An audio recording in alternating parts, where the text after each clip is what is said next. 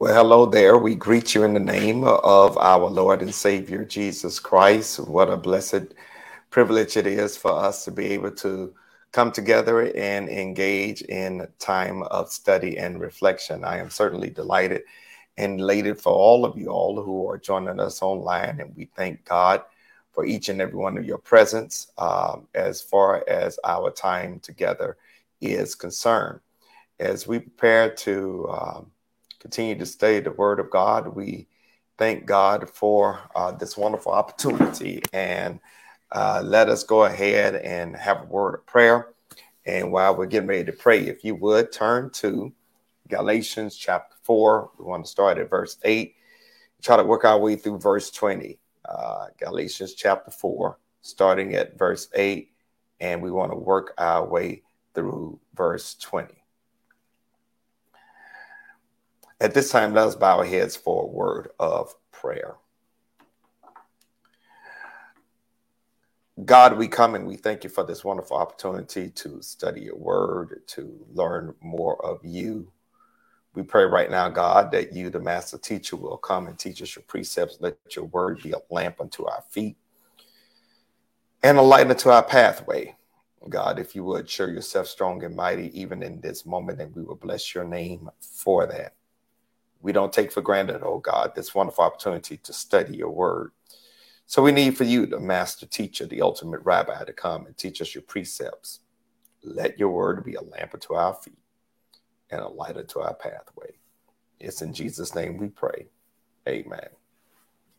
As we prepare to um, get ready to study, let me just mention uh, a couple of things uh, before we get started. And I'll mention this as we wrap up. The next week, we will not have Bible study. We will be in our March Gladness revival.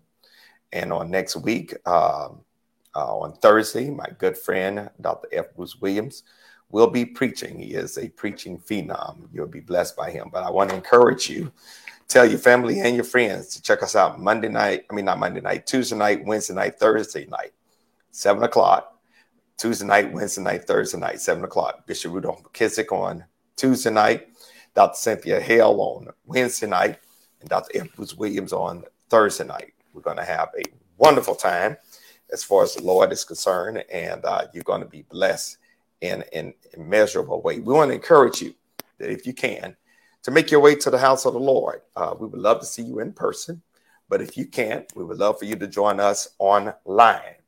Uh, and so uh, let your family and friends know church is open. Uh, all you got to do is register.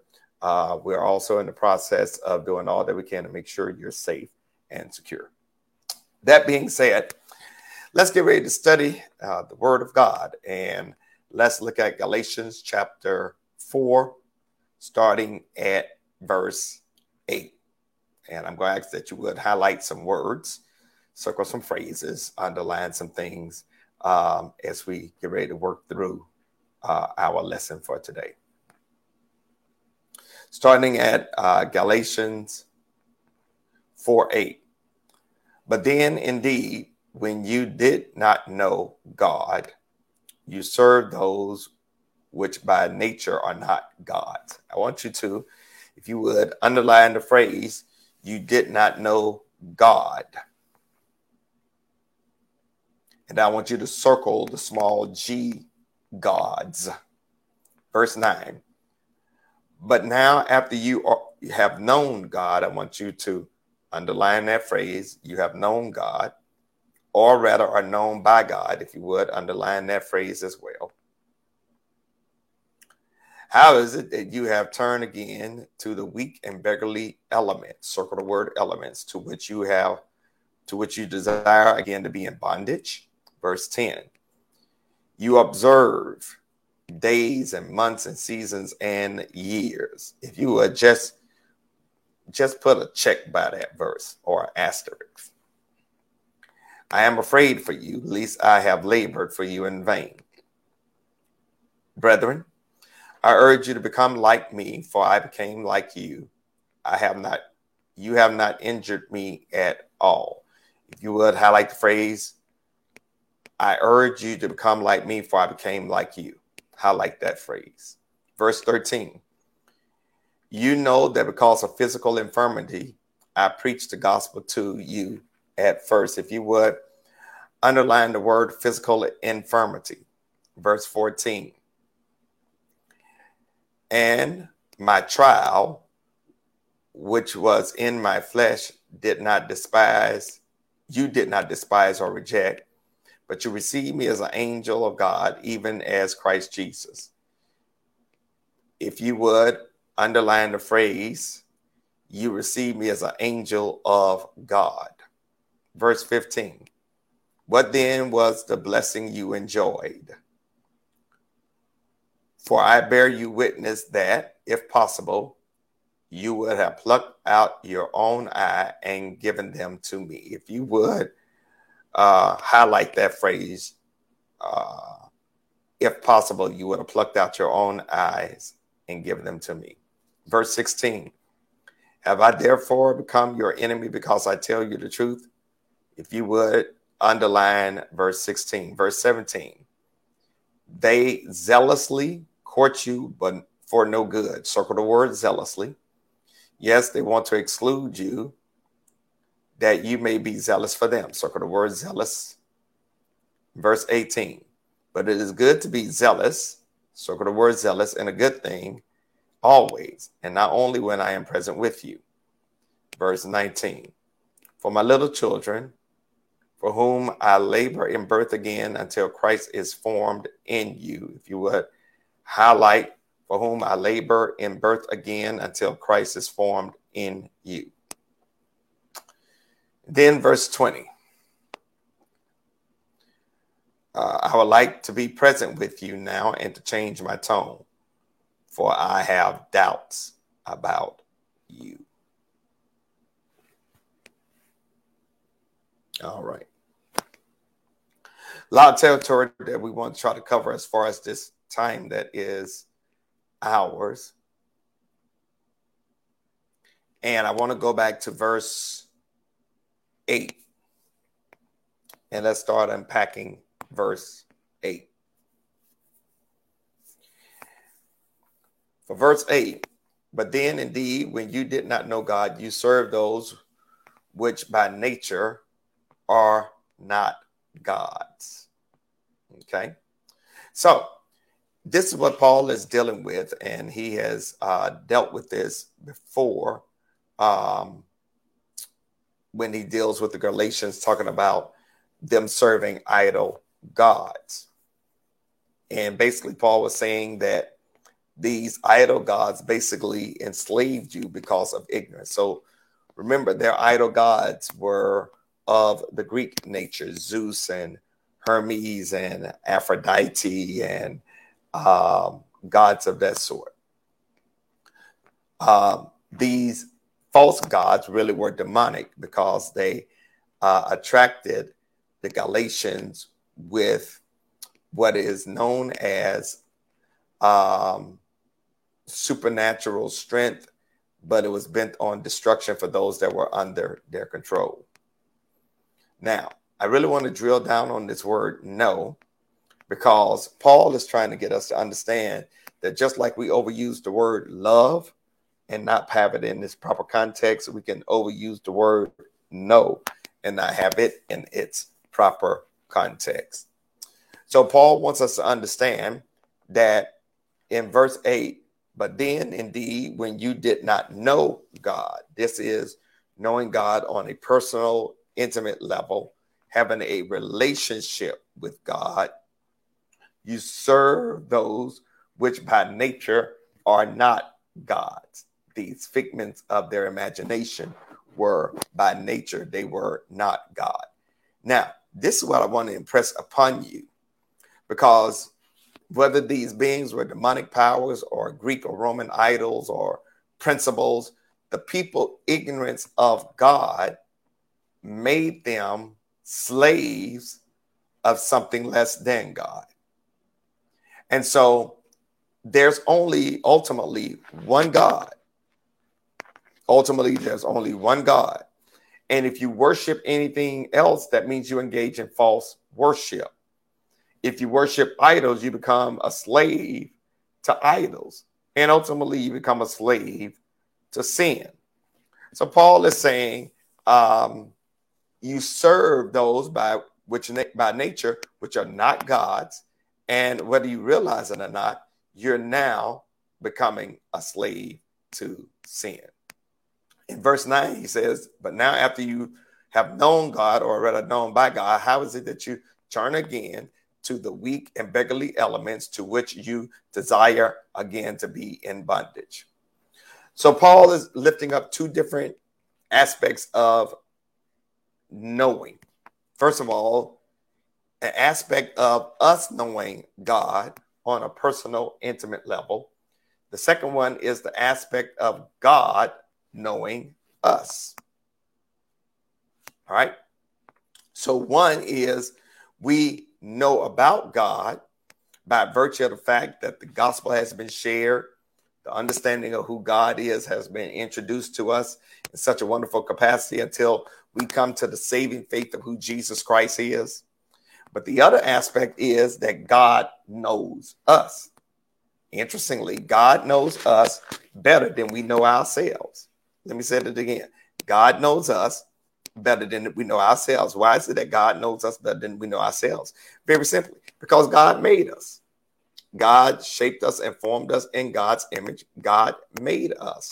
Sin distorted the image of God in us, but God still made us and God loves us. And, and, and let me just let me just mention this um, as, as we continue to have this, this teaching right now is that every person um, that has been made alive physically is made in the image and likeness of God. Okay, every person. That image, though, is distorted because of sin. Y'all with me? The image of God becomes distorted because of sin. And as we continue in sin, the image of God becomes even more distorted. That even though the image becomes more distorted, God still is aware of who we are and know who we are, but we don't look anything like God intends for us to be, predicated upon the choices that you and I make. Okay? So, here's what I'm trying to let you all know and inform you all is that even though sin has distorted the image of God, you and I have choice in whether or not we want sin to continue that distortion. Okay. And since you and I have a choice on whether or not we want sin to continue that distortion, then you and I also have a choice to uh, the fact of whether or not we still want to be a slave to sin. And this is what Paul is talking about in verse 9. He's saying, Listen, how is it that after you have heard about God, come to the saving faith of Jesus Christ, realize that God knows you, that you want to go back to the very thing you've been freed from, that you want to go back to slavery in sin. And guess what? Whether we want to admit it or not, um, those who have never believed in the true and living God are a slave to sin. Okay? Those who have never believed in the true and living God are a slave to sin.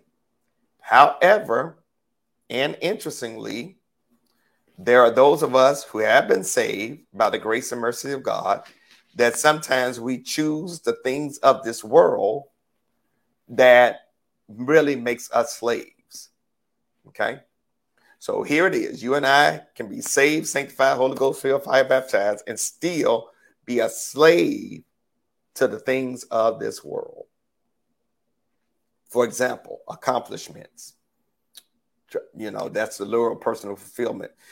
Trying to get the approval of others, measuring up to your pure expectations, autonomy, craving it to do it your way uh, or no way, uh, uh, addictions, okay, knowledge and technology, faith that leads lends divinity to human abilities, uh, pleasure, uh, entertainment is your ultimate pursuit in life, sex, um, success, trying to get to the top and be number one, wealth, allowing money to be the dominant controlling factor in your life. Those things can become masters as far as your life is concerned. And so, what Paul is trying to get them to understand is that you all have been freed from the understanding of legalism. And I would even there said labels, and you want to go back to that. Um, but we have to be honest because in today's culture, there are some things that will cause us to give up our freedom in Christ and go back to trying to engage in a relationship with God through work performance. The fear of being by ourselves, the fear of grace, the fear of being intimate with the Spirit, the fear of losing the benefits of the old system. Because, see, even in slavery, you had some benefits as long as your master liked you. The fear of the unfamiliar, um, not knowing what the world looks like now that you don't have those things that controlled you. These are some things that we all carry as far as fear, which is for many of us sometimes a hard thing to let go. Then, when Paul comes to verse 10, he says, You observe days and months and seasons and years. Now, this can be a little confusing, but let me, if I could, unpack it for us because I think I think that really what Paul is talking about is really the Jewish observance of the calendar. And the Galatians were familiar with uh, special days as far as the Jewish uh, calendar was concerned. So let's look at the concept of days. Days could be referred to the Jewish Sabbath. That for them, Sabbath started on Friday evening at six o'clock and went to Saturday evening at six o'clock. So you had the Jewish Sabbath. Um, then you had the observance of months, and that would be if you read in the Old Testament these new moon celebrations of the Jews. Okay, the seasons could refer to the different festivals that would last for some days, like Pentecost and the Feast of Tabernacles and the Feast of Unleavened Bread. Um, and, and then the years could refer to the year of Jubilee, which is uh, 50 years following seven sabbatical years. So, in the Jewish custom, every seven years they had a sabbatical where they let the land rest and things of that sort. And then, after seven sabbatical years, which was 49 years, the 50th year would be considered the year of Jubilee.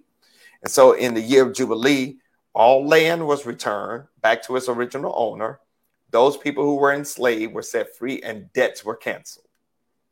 So Paul said, you know, y'all are aware of all of that.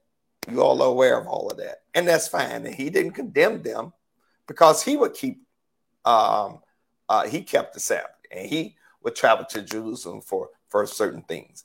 And, and let me say that even in today's culture, we do the same thing. Right now, we're in the season of Lent. Um, that is, we're making our way to celebrate and commemorate and reflect upon the crucifixion and the resurrection of Jesus Christ. Uh, we also celebrate what is called Advent, which is that period before Christmas. And then, of course, you know, we celebrate Christmas and resurrection. Uh, so there are, for us, as far as the church calendar is concerned, certain days and certain months and seasons and years. Now, interestingly, in America, we have introduced some new days and months and seasons and years. For example, in the Black church, we celebrate Mother's Day and we celebrate Father's Day. Now, they ain't nowhere in scripture, they ain't got nothing to do with the Bible, but we celebrate those days. And we even celebrate Children's Day. They ain't got nothing to do with scripture, but that stuff is in the Bible. I mean, that has nothing to do with scripture, but that stuff we celebrate. And we celebrate pastors' anniversaries and church anniversaries. And, and nowhere in scripture, but we we celebrate those days. We celebrate homecoming. Again, nowhere in scripture, but we celebrate those days. So so we interject even in today's culture certain days that we celebrate eh, eh, eh, uh, months. I mean, for example, in the Black Church, Black History Month. Okay, so so we do these things, and and and the unfortunate reality is we got to really ask why do we do these things?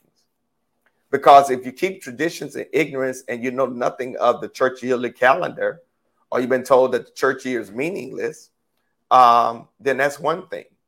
So there are three ways in which we celebrate the traditions of the church year ignorantly, automatically, or intentionally.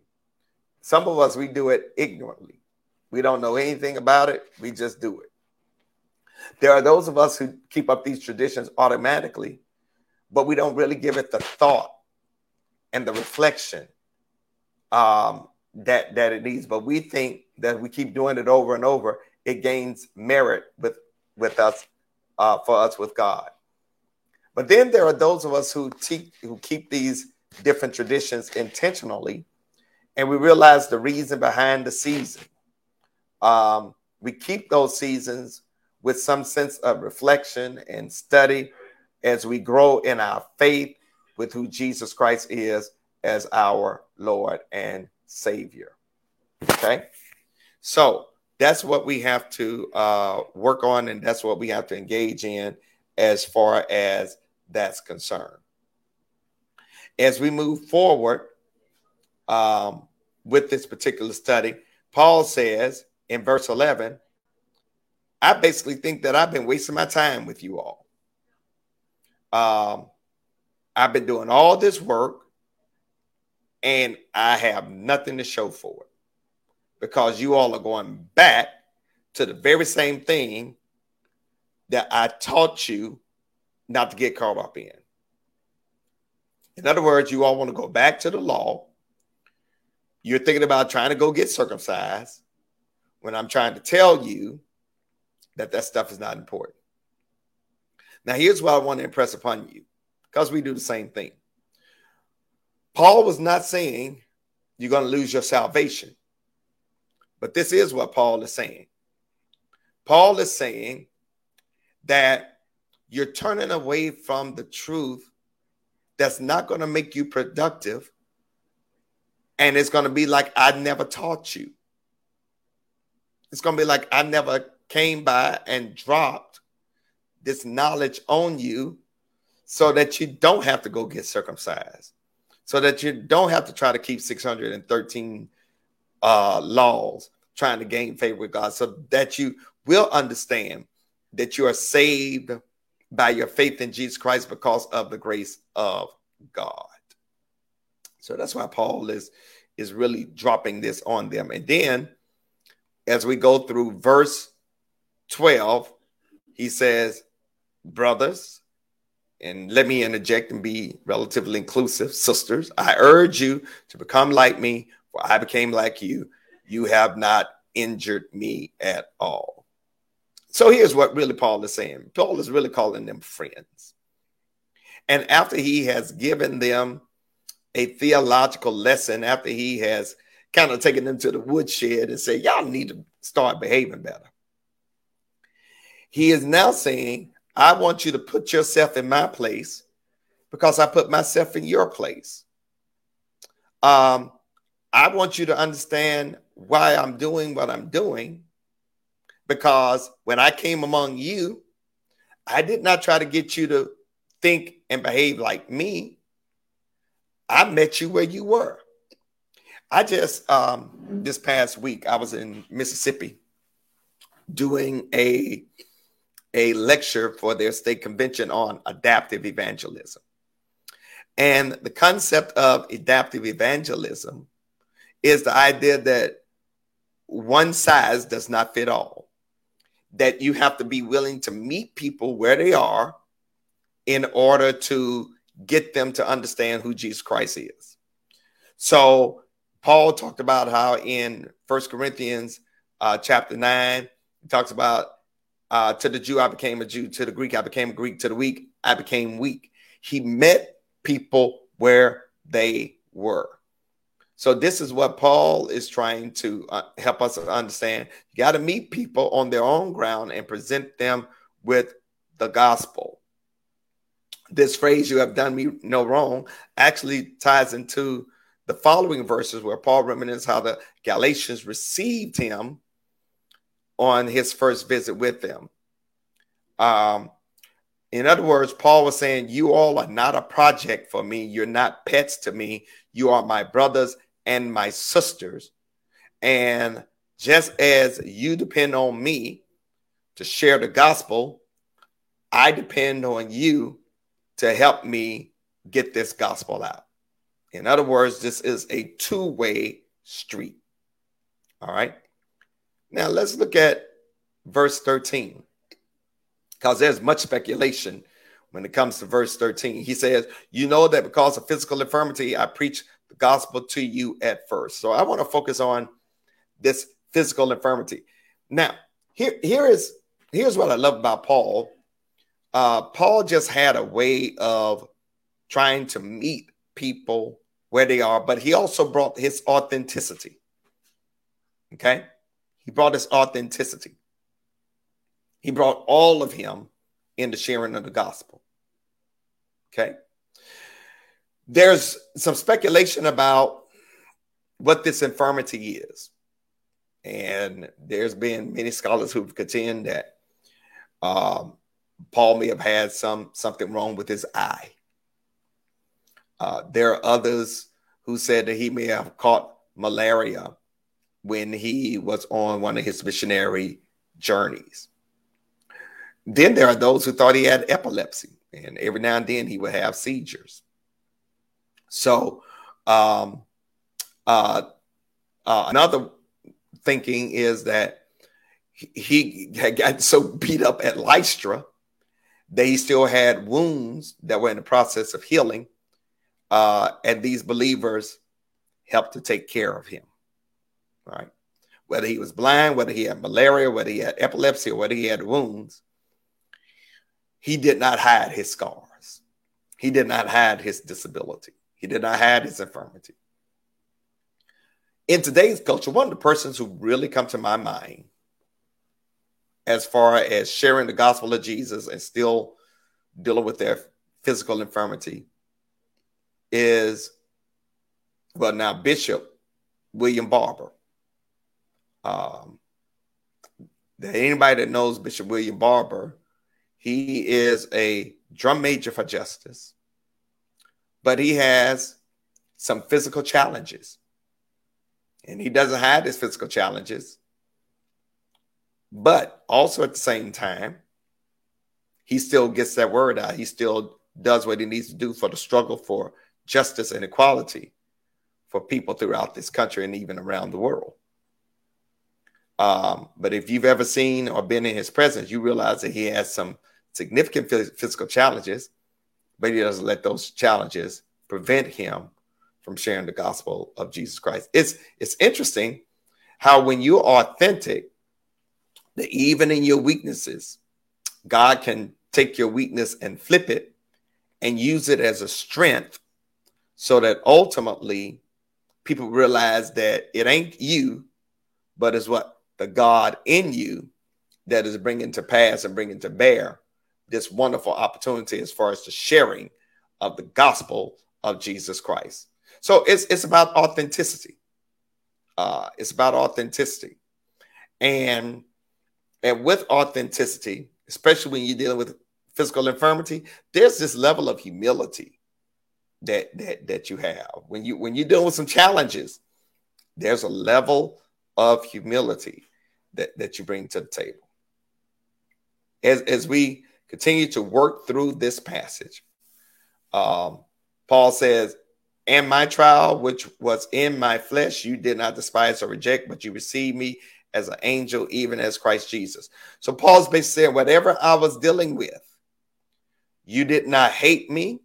You did not kick me to the curb. You received me as an angel of God, even as Christ. Now, when we look at this word as an angel of God, we're not talking about like an angelic being uh, with wings and all that stuff. He's not talking about that. What he's talking about is as a messenger of God, as a messenger of Christ. That's what Paul is talking about. Paul is saying that despite my challenges, you receive me as a messenger of our God. And then this is where he really gives lift to the Philippi to the Galatians rather. Because basically he says, What then was the blessing you enjoy? For I bear you witness that, if possible, you would have plucked out your own eyes and given them to me. The Galatians heard the gospel, received the gospel, and received Paul with open arms, took care of him, uh, had a good time with him uh, as he came and preached among them. And they considered themselves blessed by being in the presence of Paul. So Paul says, What happened to your joy? Okay. How, how, how did you wind up in this pickle that you find yourself in? What, what happened to your joy? Have you lost your joy? Here's what legalism can do it can make you lose the joy of your salvation because it can make you feel guilty rather than love. And, and legalism produces safe hatred rather than humility. And legalism stresses performance rather than relationship. And it points out how short we are, how we fall rather than how far we have come because of what Jesus Christ did for us. If I, I hope somebody hears what I'm trying to say right now that in your walk with God through Jesus Christ as your Lord and Savior, if you feel guilty or inadequate or your joy is gone, check your focus. Are you placing your confidence in Jesus Christ? Are you placing your confidence in your flesh? Because here's what I want you to understand that when you understand that your works do not save you, that that church attendance does not save you that giving money does not save you it lifts that burden of performance and then you come to the realization i do this why? Because i am saved. I do those things because i have a relationship with jesus christ. Here is here here i, I, I want to talk about how christian christianity continues to be distorted.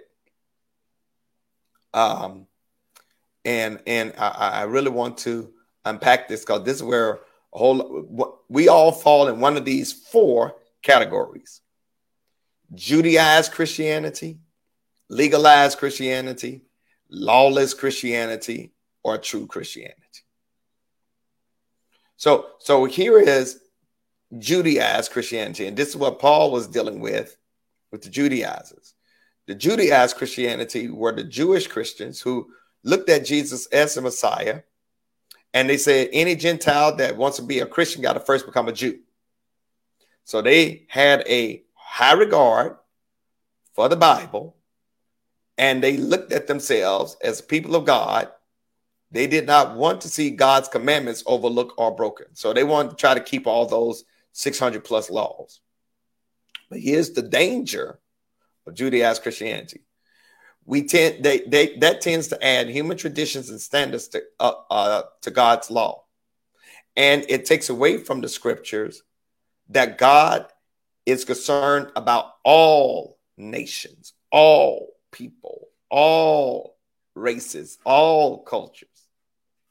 Okay, so with this Judaized Christianity, you have to wrestle with this fact: Do you appreciate God's choice of a unique people? through whom God offered forgiveness and eternal life to all people. Because guess what? Salvation came through a Jew, Jesus Christ. So we have to wrestle with that. Then there's this legalized Christianity. And legalized Christianity are those who live by a long list of don'ts. that God's favor is earned by good behavior. So don't do this, don't do that, don't go here, don't go there. All right. Um, legalized Christianity, these people recognize that real change uh, brought about by God should lead to changes in behavior. In other words, if the Lord has changed you, saved you, it to change your behavior. But the danger of that is it tends to make God's love something earned rather than something to accept freely. Okay? You and I can't earn God's love. We just have to accept what God has given us. Um, they're concerned it, it will reduce Christianity to a set of impossible rules and transform the good news of the gospel into bad news. All right. So that's the danger uh, of legalized Christianity. It, it, it, it reduces Christianity to a whole bunch of rules and it transforms the good news into bad news. So the question you have to rest, rest with as far as legalized Christianity is, as important as change in action is, can you see that God may be de- desiring different changes in you than in others? In other words, the changes that God wants to make in me may not be the same changes God wants to make in you, and vice versa. For some, God's got to change their tongue. For others, God's got to change their actions. For others, God's got to change their addictions. For others, God's got to change their mentality. All right. So the change that God does is not the same in all of us. So that's legalized Christianity. Then there's just lawless Christianity. This is where Christians live above the law. In other words, they feel like they don't need any guidelines, that God's word is not as important as their personal sense of God's guidance. In other words, I talk to the Lord, the Lord tells me what to do. Okay. Now, here's the issue with that. The issue, as far as that's concerned, uh, or their general concern, is that to recognize that forgiveness from God cannot be based on our ability to live up to perfect standards.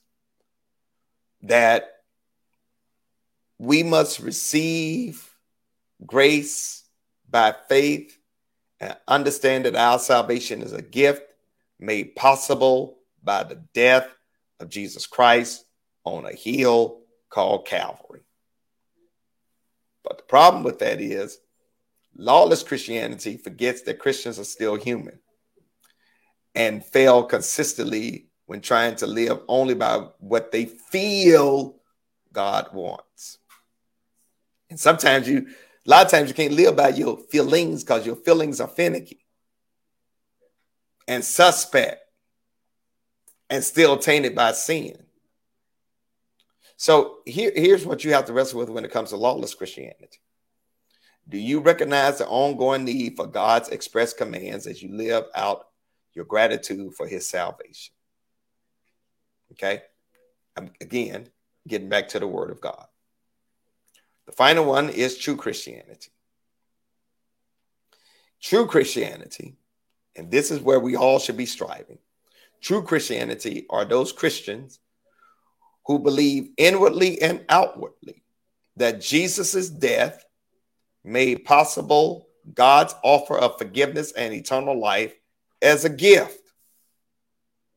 And that you accept that gift through faith and you're seeking to live a life of obedient gratitude. That, that word, obedient gratitude, obedient thankfulness for what God has already done for you. Let me drive this home because this is what we should be striving for when it comes to true Christianity. That our walk with God, true Christianity, our walk with God through our faith in Jesus Christ is both private and public. You can't be a hidden disciple or a hidden Christian. It is private and public with a heart belief and mouth confession. Our relationship with God and the power that God provides us result in obedience. And when you receive the gift of obedience, I mean, receive the gift of forgiveness and eternal life, you're now challenged to live that life of obedience by the power and presence of the Holy Spirit.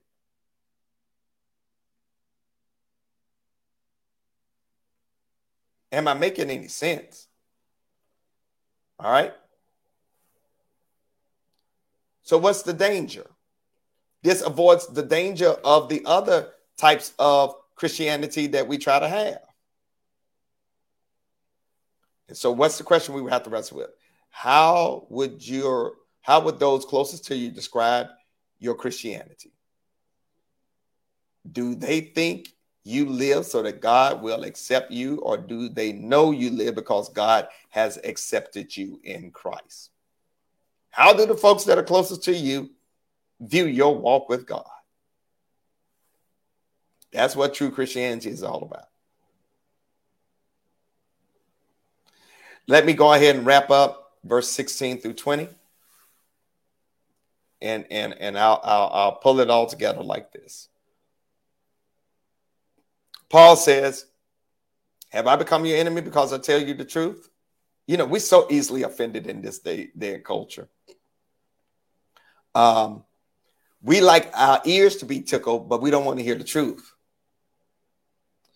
And Paul basically reminds us if I don't tell you the truth, God's going to hold me accountable. That's why I preach the way I preach and teach the way I teach. Because ultimately, God holds me accountable if I don't tell you the truth. Which is why I don't I don't do what the culture says that should be done when it comes to a lot of things because what the culture says ain't necessarily true. Um, uh, the Galatians were all of a sudden rejecting Paul and considering him to be persona non gratis. Verse 17, when he says, They zealously court you, but not for good, the they, the they in the text would be the Judaizers. It says they zealously court you or enthusiastically court you, but not for good. In other words, these Judaizers have less than honorable motives. And how many of y'all think when you look at false teachers, they they can be very zealous, very enthusiastic. Um, we see that with the Hebrew Israelites. They on our street corners, very loud, very zealous, but teaching bad doctrine. Paul says you can have a zeal, but not but not according to knowledge. It's good to be zealous or enthusiastic in good things, but don't be enthusiastic with bad teaching and bad doctrine and selfish motives. But unfortunately, those tend to be the most zealous folks, the folks that's going the wrong way.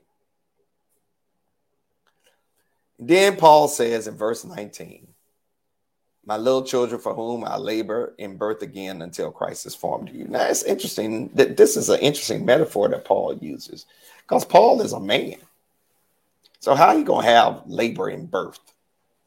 You don't know anything about labor in birth until Christ is formed in you. Uh, he doesn't know anything about giving birth. But Paul uses this metaphor, and, and it's a metaphor. I want you to hear me well Paul ain't saying I'm a woman that is going through birth pains. He, he, he's not not saying that. Um, and somebody will take that and twist it to fit some of the stuff in the culture today. Okay. Paul ain't saying that. Paul uses this as a metaphor um, because Paul wants us to understand that the work that God is doing in us is supernatural and that when he labors in birth again, it is because he is, watch this, trying to help them to develop spiritually. And the being formed in you is like a mother carrying an embryo until it's fully developed. He is saying, I got to carry you until you become who God in Christ wants you to be.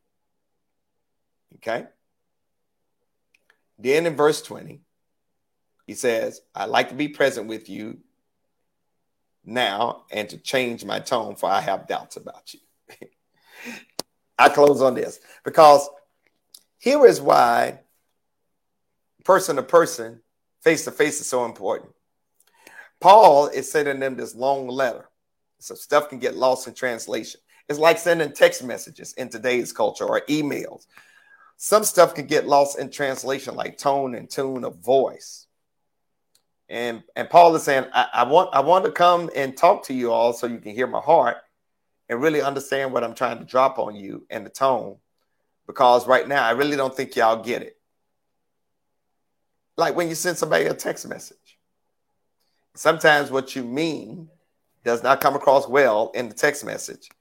And you have folks going off on all kinds of tangents because of they did not get the full message. I, I had an incident that happened a few days ago with somebody uh, in our church put on Facebook some erroneous stuff about our church, and it caused folks to get all mad and hot and upset and frustrated.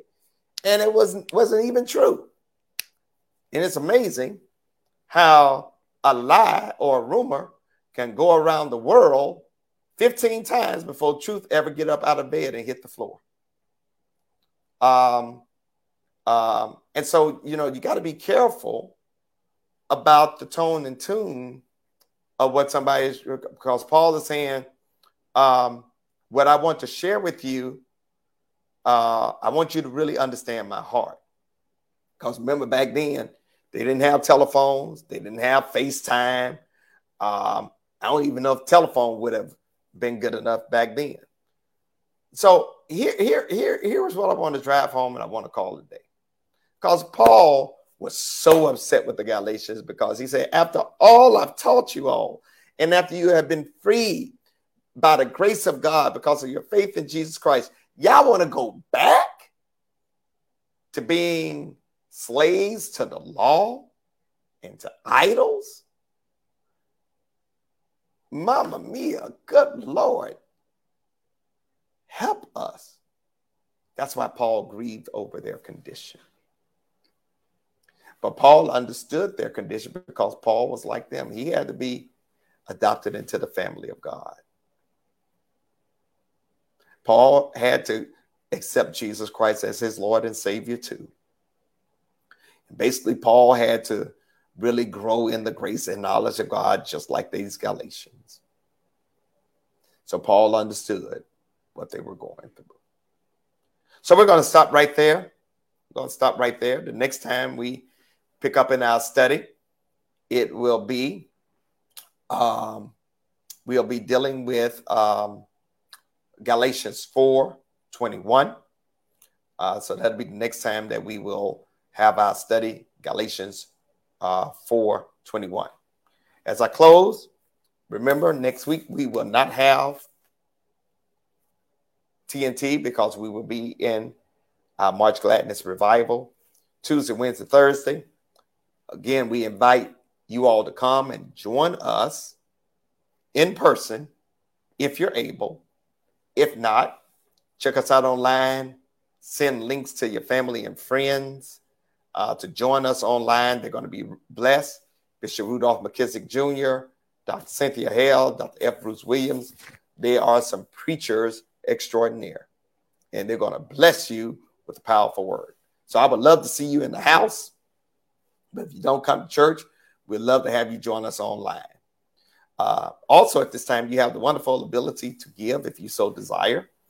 And there are three ways you can get. Well, there are several ways you can give here at St. Paul. First one is by dropping off your cash or check or money order at the church at 1401 Allen Street, Charlotte, North Carolina, 28205. Or you can mail your check, cash, or money order, uh, mail your check or money order rather to the church uh, at that same address.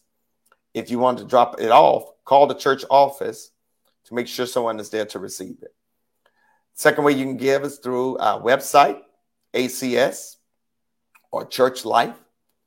And then the final way you can give is through the app called Givelify. And if you don't have that app on your smart device, download that app, connect to your favorite credit card, and in three clicks, you can give as far as that is concerned.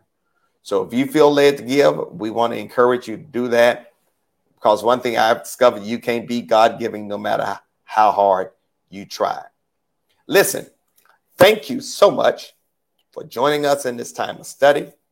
It is my hope and prayer that the rest of this week will be absolutely incredible and that the Lord will continue to bless you and keep you in God's omnipotent and sovereign care. God bless. It's that time for March Gladness 2022, a three night revival March the 22nd, 23rd, and 24th at 7 p.m. each night. This year, we welcome from Jacksonville, Florida, Bishop Rudolph McKissick Jr. My name called. I don't need a shout out. I don't need a post on Facebook. I don't need them to tell nobody my name. My joy will be knowing that the Lord used me to help them start their business, to help them get their marriage together, to help their child get back on the right track, to help them feel their joy back up. God, just any way you want to use me, any way you want to use me, God, use me. And then we welcome from Decatur, Georgia, the Reverend Dr. Cynthia we Hale. still need to let this light shine so that others will see our good works and glorify our Father who is in heaven. You see, people recognize who God is by looking at us. Uh, just like Jesus walked the earth uh, and gave evidence of a good God, a God who cared about people, a compassionate God, a loving and kind God. That's the kind of God they ought to see in us. Uh, when they see us coming, they may not want to deal with us, but they will be attracted to the goodness of God that is in us and shows through us and draws them to people who have not wanted to be And finally, friends. we welcome from Louisville, Kentucky, Reverend Dr. F. Bruce Williams. one another the truth about your life because if you don't know there might be somebody waiting to hear their story come out of your mouth and if he did it for you if he raised you if he saved you if he healed you if he anointed you if he picked you up if he turned you around if he placed your feet uh, on solid ground if he forgave you and he's filling you and he's using you then somebody March Gladness is a revival that you do not want to miss. You can register now on Eventbrite to attend in person or make plans to join us virtually on all of our streaming platforms. We look forward to worshiping with you March the 22nd, 23rd, and 24th at 7 o'clock p.m.